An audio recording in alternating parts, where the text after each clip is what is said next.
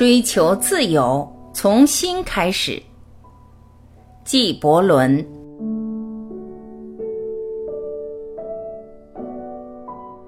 一位演说家说：“请给我们讲讲自由。”他答道：“在城门边，在炉火旁，我曾看到你们五体投地膜拜自己的自由。”就像奴隶在暴君面前卑躬屈膝，尽管他们备受他的戕害。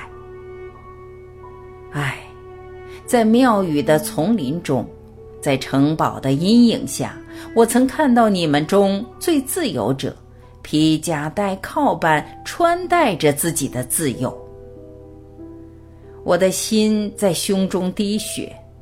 因为只有当你们感到寻求自由的愿望也是一种束缚，只有当你们不再称自由是目标、是成就时，你们才是自由的。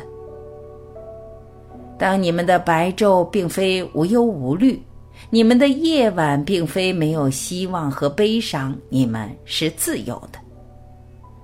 不过，当这些事物羁绊你们的生命，而你们超越他们，赤裸而无拘无束，你们更是自由的。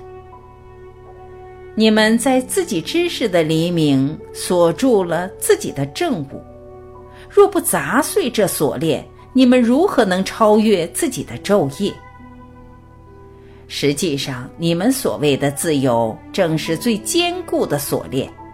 虽然它的链环在阳光下闪耀，迷惑了你们的眼睛。你们想要丢弃以换取自由的，难道不正是你们自身的一部分？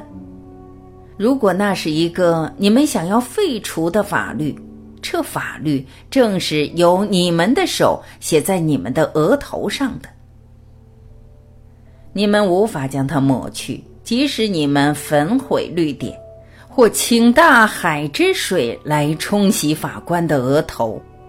如果那是一个你们想要废黜的暴君，先看看他树立在你们心中的宝座是否已被摧毁。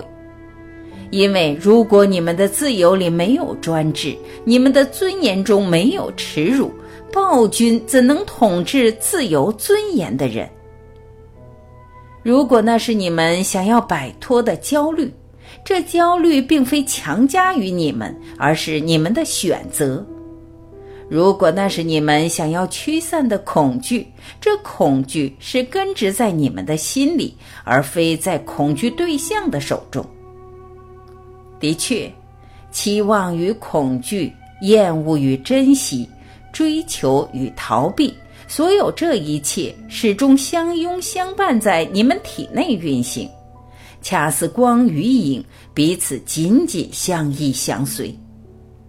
当阴影消逝，驻留的光将成为另一道光的阴影。因此，当你们的自由摆脱桎梏，它本身将会成为更大自由的桎梏。